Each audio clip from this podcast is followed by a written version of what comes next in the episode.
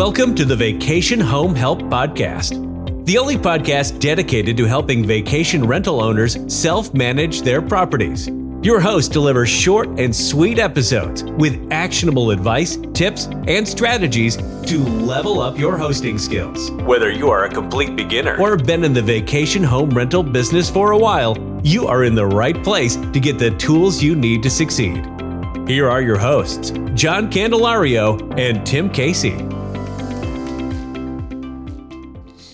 All right, so today we're going to talk about house rules just in a general sense. Uh, if you're starting an Airbnb or you already have one, this is going to be a good episode to really wrap your head around the most important things that you need to let your guests know when they check in. It's up to you what the rules actually are going to be, but we're going to share the most important things that we find should be in your house rules.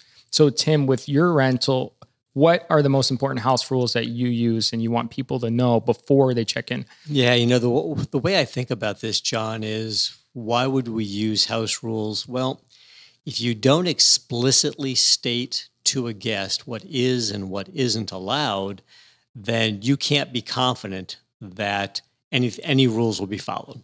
So, the questions I ask myself, and I'm not going to suggest for a moment that an owner should have certain rules or not have certain rules. But you've got to decide as an owner what rules you do want to have.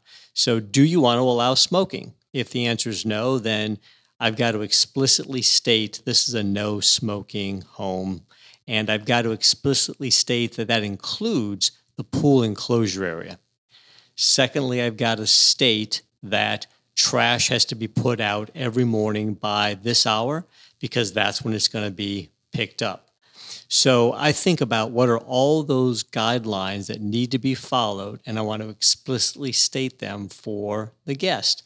Things like this community has a noise ordinance.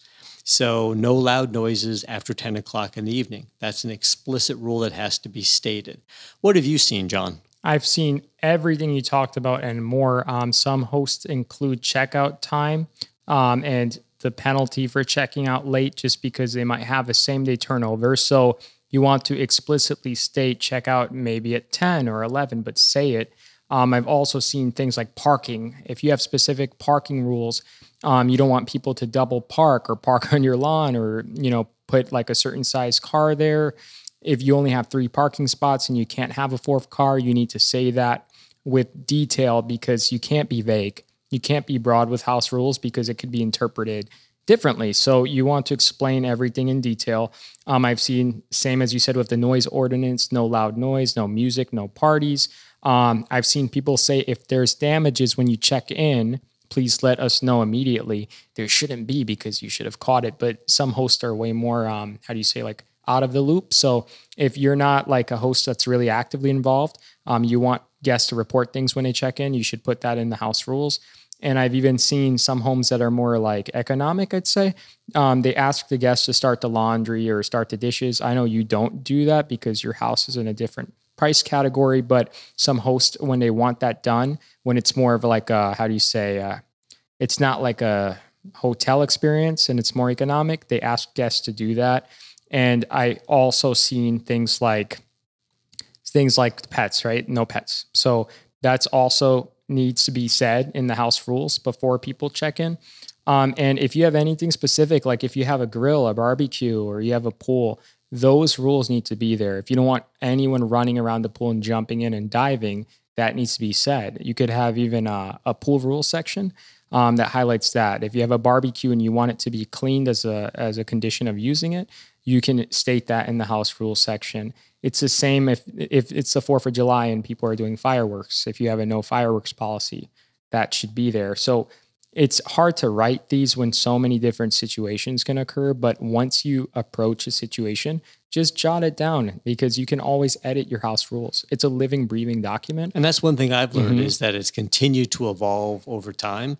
And as we get into the summer months, one thing that I learned and I've recently added to the rules is don't set the air conditioner below 70 degrees. Well, I do that not because I want to save money. Uh, I do that because if the guest sets the air conditioner too cold, the air conditioner is going to run all the time and then it's going to freeze up. And when it freezes up, that means the guest isn't going to have any air conditioner until I can get a service repair person out there. So that rule was more about making sure that the home is always nice and cool for the guest. And if they go too excessive and make it too cold, it's going to cause more of a problem for the guest experience than it is going to be a, a help. That's a good one, Tim. I've seen with the AC also not to leave the sliding glass door open and all the windows open because that also puts a lot of pressure on the unit. So, like we said, go into detail and explain in detail what these rules are, but be careful. You don't want to seem like you're uptight, you know, that you're you're Mr. Rule person and hall monitor. You know, you want to be still a good host, but spell out the rules clearly so before they check in, they know what to expect. Um, because rules are important. If people have no house rules, they will do whatever they want and it will come back and, and be pretty costly later. So it is really important to set the tone, set the expectation, and set the house rules before they check in you could even remind them during the stay, just don't send just the rules because that seems a little aggressive, but you could send uh, like your guest book and it could have the house rules included there. Um, you're also going to want to have your house rules in several places. I know you have yours in your rental agreement, um, but I've also seen them in guest books. Yours are in your guest book. Um, but you can have them in the home on a nice little frame. You could send them in your email on Airbnb. There's so many ways you could deliver these house rules so it's seen multiple times without seeming pushy. Because you don't want to seem pushy with the rules even though you're really strict because it will come off as wrong tone. I don't know if that makes sense but it but makes a lot of sense and i think you said it john. Providing the why behind the rule can go a long way. Like when i put in my rule section that trash has to be out by eight o'clock in the morning i follow that up with why the valet trash service comes between eight and nine o'clock, and I wouldn't want you to miss that pickup. So the more you can provide the why and connect that why to something that's of value to the guest, you're going to get a lot better compliance and it's going to come across more as a service to the guest.